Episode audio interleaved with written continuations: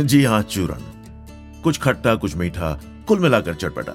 मेरे संस्मरण कहानियाँ और किस्से, अगर आपकी किसी याद, किसी किस्से को या किसी भावना को कोहनी करें और आपको अपनी ही दुनिया में ले जाएँ तो मुझे मेरे प्रयास के सफल होने की बेहद खुशी होगी। मैं हर्ष छाया और मैं आपके साथ बांटने आया हूँ, चूरन। The test of life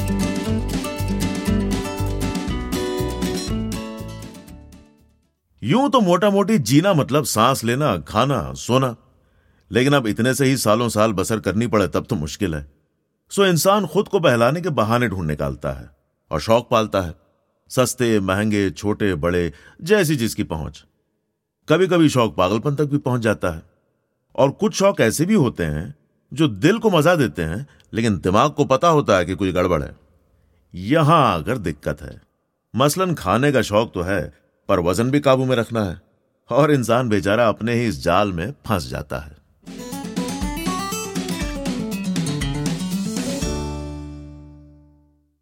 rum की बोतल देख उसकी आँखें यूँ फूटी जैसे अभी बाहर टपक पड़ेंगी और होंठ दोनों तरफ़ से कान तक फट गए।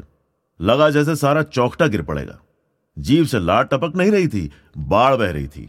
पूरा चेहरा खुशी से खिलकर ऐसे कस गया जैसे उसके रोम रोम से खून की छोटी छोटी पतली सी धार वाली पिचकारियाँ फूट पड़ेंगी। ना ना, घबराने की कोई बात नहीं है। जब खुशी बर्दाश्त की हद पार कर ले, इतने की साथ समुद्र पार उड़कर भी उसे चैन न पड़े तो चेहरा ऐसा भूतिया सा स्वरूप ले सकता है। दिन भर की माथा पच्ची, गर्मी और पसीने के बाद घर लौट, ऊने पानी से नहाकर गीले बाल और साबुन की महक लिए एकदम साफ़, सफ़ेद और चुस्त स्त्री किया हुआ पुराना, अपना सा लगता हो कुर्ता, पैजामा पहनकर, फिर एसी चालू करना। और जब तक कमरा ठंडा हो, तब तक सारी आवश्यक सामग्री खान पान और औज़ार, गिलास, पानी, पेप्सी, रम की बोतल, चखना, बर्फ़, ओपनर, लाइटर, सिगरेट, टीवी का रिमोट, डिश एंटीना का रिमोट, एक छोटा नैपकिन, सब इकट्ठा कर बिस्तर पर तकिया लगाकर टांगे लंबी कर शराब पीने बैठने का आनंद शब्दों में बता पाना नामुमकिन ही नहीं है, ना नामुमकिन है।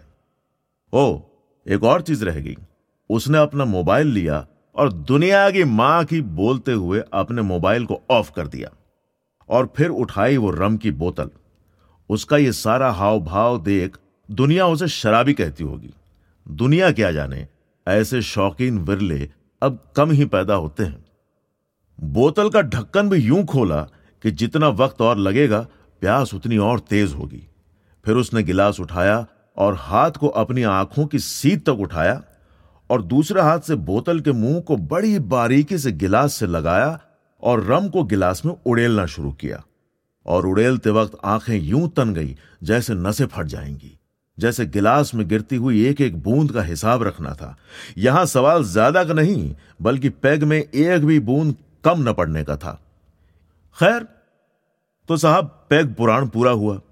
फिर उसने पेप्सी को उड़ेला और फिर वही एकाग्रित तना हुआ चेहरा। नाप तोलकर जब पेप्सी पटी तो पानी की बारी आई और उसके ऊपर उसने बर्फ़ के दो क्यूब डाले।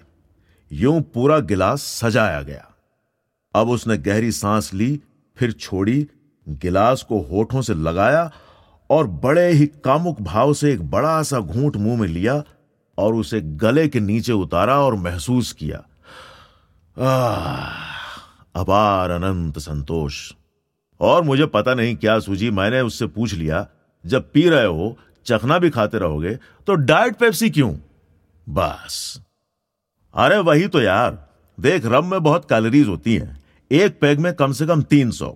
ऊपर से चखना, अब जितनी बार मैं एक मुट्ठी चखना लूँगा, उतनी बार करीब पचास से सत्तर कैलोरीज और बढ़ेंगी।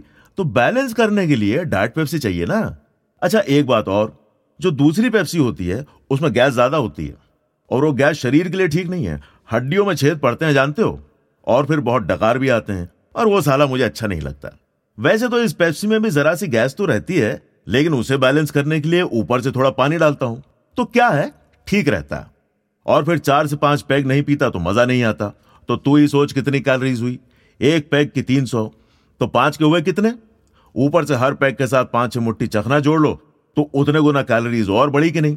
अब सोच, कम से कम पाँच पैक भी जोड़ो तो पाँच पैग के साथ हर बार पाँच छह मुट्ठी चखना तो कितनी कैलोरीज हुई यार? अब तू हिसाब लगा। अच्छा फिर क्या है कि क्योंकि डाइट पेप्सी में भी जरा सी गैस तो रहती है, और गैस हड्डी के लिए ठीक नहीं होती तो उसका असर कम करने के लिए थोड़ा पानी तो डालता ही हूँ। ऊपर से दो क्यूब बर्फ़ पड़ती है तो पैक तो ठंडा होता ही है, पर थोड़ा पानी और जुड़ जाता है है ना? और ये देख चखने में भी सिर्फ़ मूंगफली नहीं खाता। ये जो गाजर और खीरा काटा है ना, उससे शरीर को थोड़ा फाइबर मिलता है। है? इसका फ़ायदा ये कि फाइबर जो है, वो एक तरह से झाड़ू का काम करता है। है? वो यूँ कि मूंगफली जब अंदर अंतड़ियों में चिपक जाती है ना तो फाइबर का खुरदुरापन उसे साफ़ करता चला जाता है। समझा? है ना? वरना फिर मूंगफली की वजह से पेट में गैस हो जाएगी। अब तू ही अंदाज़ा लगा कम से कम पाँच पैग और हर पैग के साथ पाँच छह मुट्ठी चखना तो कितनी गैस हुई यार, है ना? फिर रात भर पीछे से बैंड बजता रहेगा और जब जब बैंड बजेगा तब तब महकेगा भी। तो इसलिए यह गाजर खीरा ठीक रहता है। और एक बात, फाइबर जो है, वो कैलोरीज भी काटता है। तो एक तो रम, ऊपर से सारा चखना तो क्या है कि डाइट पेप्सी और पानी से कुछ कैलोरीज तो कंट्रोल में हो ही जाती हैं, लेकिन फाइबर उस कटौती में और इजाफा करता है। तो कैलोरीज उतनी और कम हो जाती हैं। एक और बात है, फाइबर जो है वो चूसता भी है। तो क्या होता है कि जब रम के ऊपर फाइबर पड़ता है ना तो वो नशे को भी जरा जरा चूस लेता है।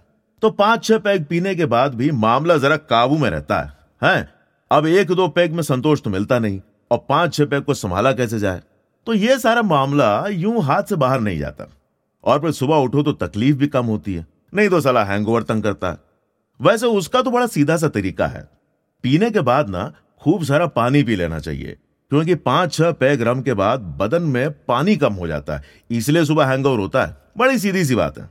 अब देखियो पाँच छह पैग के बाद मैं कम से कम नहीं तो सोने जाने तक पूरा एक लीटर पानी भी पीऊँगा।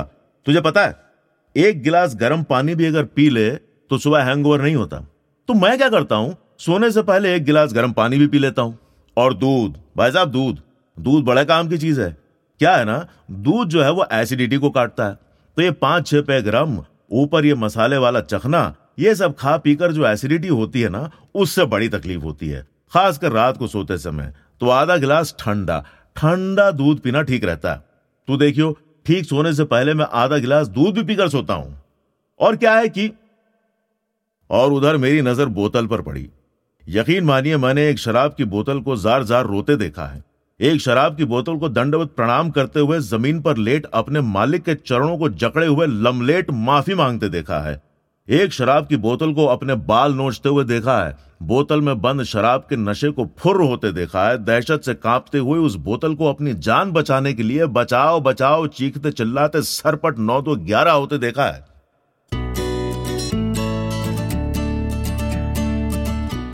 तो इसी के साथ नमस्ते, खुदा हाफिज। असी फिर मिलने साहिब जी। और इस उम्मीद के साथ कि आपसे फिर मुलाकात होगी, तब तक ऊपर वाला आप पर नज़र रखे कश्मीरी में फ़ी अमान अल्लाह